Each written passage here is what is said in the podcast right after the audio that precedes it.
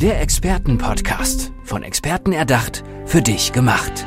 Experten aus nahezu allen Bereichen des Lebens geben wertvolle Tipps, Anregungen und ihr geheimes Know-how weiter. Präzise, klar und direkt anwendbar. Von A wie Affiliate bis Z wie Zeitmanagement. Der Expertenpodcast macht dein Leben leichter. Ja, es ist mal wieder Zeit für eine neue Folge unseres Experten-Podcasts. Im Logo ist das große X, das steht im Grunde für unseren Experten und mir gegenüber sitzt ein toller Experte, Stefan Zucker.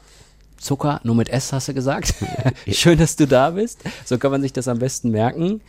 Kannst du mal kurz so ein bisschen schildern, wofür du Experte bist? Vielleicht auch mal unter dem Ansatz, wenn du jemanden vor dir sitzen hast, der ein ganz wichtiger Mensch ist, den du ganz schnell davon überzeugen willst, wofür du Experte bist. Also nicht in vielen Sätzen, sondern versuch mal so kurz es geht, deine Expertise zu schildern.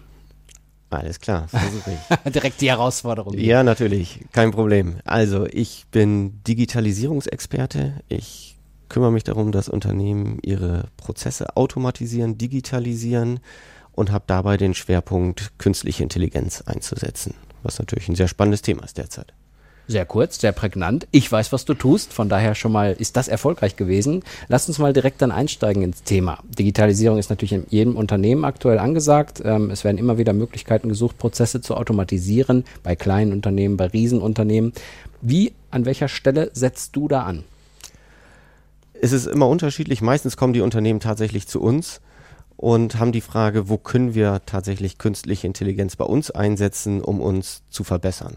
Mhm. Und dann findet natürlich zuerst eine Beratung statt. Wir gucken uns das Unternehmen an, gucken, wie arbeiten sie derzeit, wo können wir vielleicht künstliche Intelligenz tatsächlich einsetzen, um Arbeitsabläufe effizienter zu machen. Mhm. Du hast gerade uns gesagt, also welches Unternehmen ist das? Was bedeutet uns? Äh, wir haben vor drei Jahren ein neues Startup gegründet, die Just Add AI, und die kümmert sich ausschließlich um Projekte im künstlichen Intelligenzumfeld. Kannst du mal, also künstliche Intelligenz, weiß ich, was das ist, aber kannst du mir mal versuchen, praktisch was zu schildern? Ein praktisches Beispiel, wo ich mir dann vorstellen kann, wie das eingesetzt, also wie die künstliche Intelligenz dort implementiert wurde?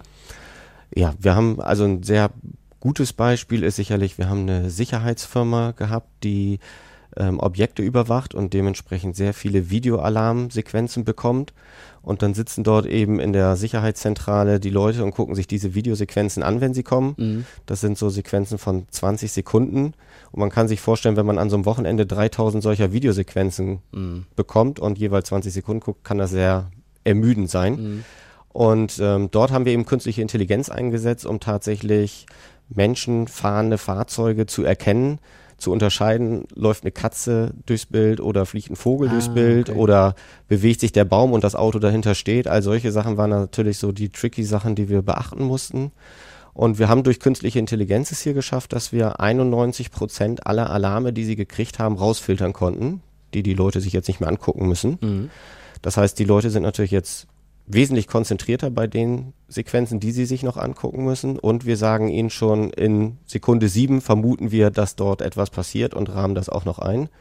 Und der Kollege Was kann. Was bedeutet das, rahmen das ein? Also wir kennzeichnen die Stelle auf dem Bild, ah, wo wir okay. glauben, mhm. dass tatsächlich ähm, was ist, was er beobachten muss. Mhm. Und er kann dann das entweder über sein Programm bestätigen oder auch verneinen und dadurch lernt die künstliche Intelligenz wieder dazu, ob sie richtig entschieden hat oder nicht. Jetzt kommt ja wieder der Skeptiker in mir heraus, den du wahrscheinlich auch sehr oft begegnest. Ähm, wie sicher ist das? Also diese 91 Prozent, die erkennen wir tatsächlich. Ja, das ist ja ein klarer Wert, ne? Ja. Zu 100 Prozent. Mhm. Wir filtern also wir nehmen wirklich nur Sachen raus, wo wir uns hundertprozentig sicher sind. Mhm. Alles andere, wie gesagt, zeigen wir den Leuten und dann aber mit einer Priorität, wo wir glauben, dass wir erkannt haben, wenn wir sagen, wir sind uns zu 90 Prozent sicher, da ist was, dann kriegt der Kollege das eben zuerst, als wenn wir jetzt ein Video haben, wo nur zwei Prozent Wahrscheinlichkeit ist, dass da tatsächlich was drauf ist. Spannendes Beispiel. Kannst du noch mehr solcher Beispiele nennen? Weil ich finde, das macht auch dann die Expertise so klar, ne? Also wenn man, wenn man das anhand von Beispielen macht. Ja, natürlich. Also ich denke ganz Klassisches Beispiel, wir haben ähm, angefangen bei einem Bundesligisten im Scouting-Bereich tatsächlich die Scout zu unterstützen, Spieler zu finden. Fußball? Fußball, mhm. genau. Und da denkt man zuerst, okay, also gerade die Scouts, die waren auch sehr skeptisch, ob wir ihnen jetzt ihren Job wegnehmen wollen. Aber es geht eher darum, die Scouts an die richtige Stelle zu lotsen und sich die richtigen Spieler anzugucken oder Spieler, die sie auch schon mehrfach gesehen haben, zu koordinieren und dann so ein bisschen den Wink dahin zu geben, guckt euch das mal an. Ich glaube, die menschliche Expertise, wenn man einen Spieler sieht, ist dann noch nicht zu ersetzen. Soweit mm, sind wir noch nicht mm. derzeit. Und was, wo setzt da die künstliche Intelligenz dann an? Also während eines Probetrainings oder während dieser Termine oder wie ist das? Ja, wir gehen tatsächlich her. Die Scouts, die schreiben Berichte in unstrukturierter Form, in Form von Freitext und jeder Scout hat natürlich seinen eigenen Fußballjargon. Mhm. Und wir haben die KI hier trainiert, diesen Fußballjargon zu verstehen und dementsprechend rauszufiltern, war das jetzt ein positiver Bericht, ein äh, eher negativer Bericht. Wo waren die Stärken im Zweikampfverhalten, im Passverhalten, im Zuspiel, im, in der Präsenz auf dem Platz? Mhm. Und ähm, wenn jetzt dann ein Spieler gesucht wird, zum Beispiel wir suchen einen Stürmer, der ein gutes äh, Zweikampf-Tackling hat, gut den Ball halten kann, dann hilft natürlich diese Freitextanalyse, die wir zu fixen Werten wieder zusammenführen, ähm, um solche Spieler schneller zu finden. Ist dieses, äh, dieses Vorurteil, dass man schnell sagt, ihr wollt uns ersetzen, auch immer omnipräsent bei euren Geschichten? Es ist eigentlich das Klassische. Also wir haben immer mhm. drei Sachen, die kommen. Ähm, das eine sind, wie du es gerade gesagt hast, die Skeptiker, die sagen, künstliche Intelligenz brauchen wir nicht, das äh, setzt sich eh nicht durch, das wird nicht passieren. So ähnlich wie mit den Smartphones und den Autos, mhm. wo man auch am Anfang gedacht hat, das kommt nicht. Ähm, dann gibt es die, die wirklich Angst davor haben, wo sie so dann dieses, was uns im Fernsehen auch ständig präsentiert wird, dass die künstliche Intelligenz uns überrollt, die trifft man dann natürlich. Das ist so die zweite Gruppe. Mhm. Und die dritte Gruppe, die sofort Feuer und Flamme ist und sagt, damit kann ich die Welt verändern, das muss ich haben. Ja. Die haben wir doch am liebsten, oder? Eigentlich. Ja, das ist natürlich das. Also ich glaube, künstliche Intelligenz wird uns in den nächsten fünf bis zehn Jahren in allen Bereichen ein völlig anderes Leben bescheren. Angefangen bei uns im privaten Umfeld von vernetzten Geräten. Bisher haben wir vielleicht Alexa und Siri, die uns sagen, wir haben einen Termin, demnächst werden sie im Termine für uns vereinbaren, koordinieren, ähm, die Einkaufsliste schreiben, vielleicht sogar das Einkaufen selbst übernehmen. Also es wird viele Bereiche im privaten Umfeld geben, wo sich künstliche Intelligenz einfach in das normale Leben etablieren wird, wo wir irgendwann sagen werden, das ist jetzt normal. So ist es ja immer. Im beruflichen Umfeld natürlich ganz stark und ähm, auf die Gesellschaft hat es natürlich auch Auswirkungen. Wenn man jetzt schon sieht, autonomes Fahren wird stark diskutiert. Irgendwann wird es normal sein, dass autonomes Fahren gang und gäbe ist und dann wird es vielleicht schwierig sein, dass man bei der Behörde beantragt, man möchte doch noch selber fahren wollen. Ja, ja. Das klingt zwar heute utopisch, aber es ist, äh, ist tatsächlich so, es ist absehbar, ja. dass es irgendwie so kommt. Gibt es eigentlich Hilfe in der Situation, sowohl auf Seiten des Unternehmens als auch so der Privatverbrauch, wenn man eben diese Entscheidung trifft, was lässt man an sich ran von diesen, von der künstlichen Intelligenz? Was nimmt man in sein Leben rein? Geht es darum, ja, ich meine, der Sinn ist oft sowieso da, ne, weil es mir möglicherweise Zeit spart, weil das mir hilft. Aber gibt es da so etwas, wo man sagt, naja, an den, in den Momenten solltest du es lieber nicht nehmen? Solltest du sagen, nee, da warten wir noch, bis es besser wird? An den Momenten nimm es ruhig rein, probier es aus. Wie ist da so deine Meinung dazu? Also künstliche Intelligenz kann in vielen Bereichen tatsächlich schon sehr stark unterstützen. Von daher würde ich jetzt kein Gebiet ausgrenzen. Ich glaube, das muss jeder für sich vereinbaren und sagen, das lasse ich jetzt mit mir machen oder mhm. auch nicht, weil es geht ja immer darum, auch Daten von sich preiszugeben und jemand anders damit arbeiten zu lassen. Mhm.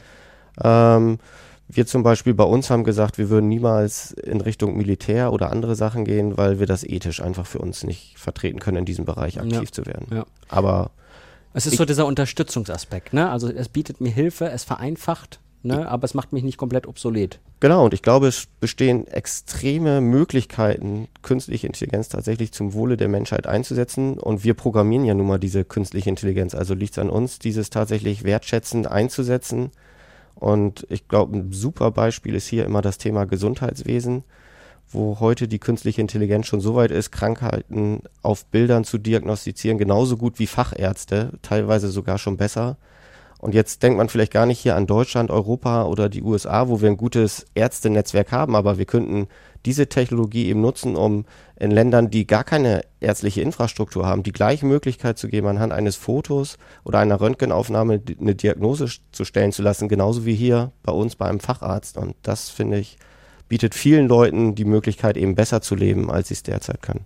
Ich habe mal jemanden gehört, ich habe leider den Namen vergessen, das ist ein sehr bekannter äh, Mensch, der gesagt hat, ähm, jedes Problem der Welt wird mit Digitalisierung oder künstlicher Intelligenz zu lösen sein.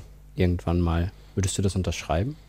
Der hat sogar gesagt, dass der Hunger in der Welt gelöst werden kann. Ob es tatsächlich jedes ist, das weiß ich nicht, aber ich glaube, es wird tatsächlich die Welt komplett auf den Kopf stellen, mhm. äh, Schritt für Schritt, äh, sodass wir es wahrscheinlich wieder kaum merken werden, mhm. aber irgendwann ist es total normal. Und wenn man jetzt hört, dass eben die ersten Quantencomputer ja auch tatsächlich kommen, die Rechenarbeiten, wo sonst Supercomputer, also die schnellsten Computer, die wir derzeit haben, mehrere tausend Jahre für brauchen, in wenigen Minuten erledigen, dann kann man sich ungefähr vorstellen, wie viel Möglichkeiten nachher bestehen, die KI zu trainieren und tatsächlich lernen zu lassen. Ja. Mhm. Ähm, nehmen wir mal an, du würdest jetzt so, vielleicht hast du es auch, so einen Plan für die nächsten fünf Jahre, für dich persönlich, vielleicht auch fürs Unternehmen. Was würde da drin stehen als Ziel?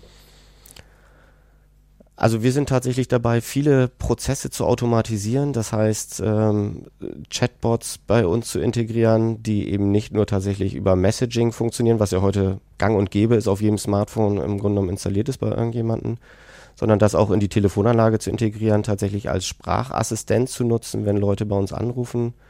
Wir nutzen ähm, KI, um Dokumente zu scannen, zu erkennen, um was ist der Inhalt und das dementsprechend zu kategorisieren und abzulegen aber jetzt eben dann auch tatsächlich Antwortschreiben darauf vorzubereiten, sodass eigentlich der Mensch gar nicht mehr das, diesen Brief zurückschreibt, sondern die KI. Ah, sehr cool.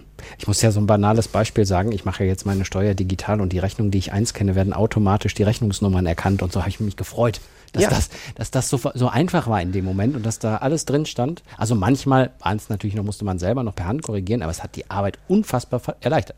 Und das ist wahrscheinlich dieses Gefühl, was man erstmal erleben muss, sowohl als Unternehmer als auch als Privatperson. Dann sieht man, was man davon hat. Ne? Auf jeden Fall, genau. Ja. Vielleicht nochmal kurz zum Abschluss unseres Podcasts oder dieser Podcast-Folge.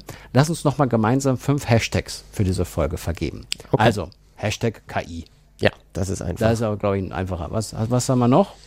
Ähm, Digitalisierung. Hashtag Digitalisierung, passt, ja. Veränderung. Definitiv. Change, Veränderung, Hashtag. Aus meiner Sicht Mehrwert. Und ich glaube, was wir Menschen gerade hier in Deutschland mitbringen müssen, ist ein positives Mindset gegenüber künstlicher Intelligenz. Hashtag positives Mindset. Ich finde, das sind fünf gute Hashtags für diese Folge und kategorisiert das Ganze für uns sehr gut. Stefan Suka, ich danke dir. Ich glaube, dass viele Unternehmen noch in Zukunft auf euch zukommen werden äh, und da ein paar Fragen haben für Lösungen. Viel Erfolg damit auf jeden Fall. Ja, vielen Dank, Dirk, dass du mich eingeladen hast. Gerne. Der Expertenpodcast. Von Experten erdacht, für dich gemacht. Wertvolle Tipps, Anregungen und ihr geheimes Know-how. Präzise, klar und direkt anwendbar. Der Expertenpodcast macht dein Leben leichter.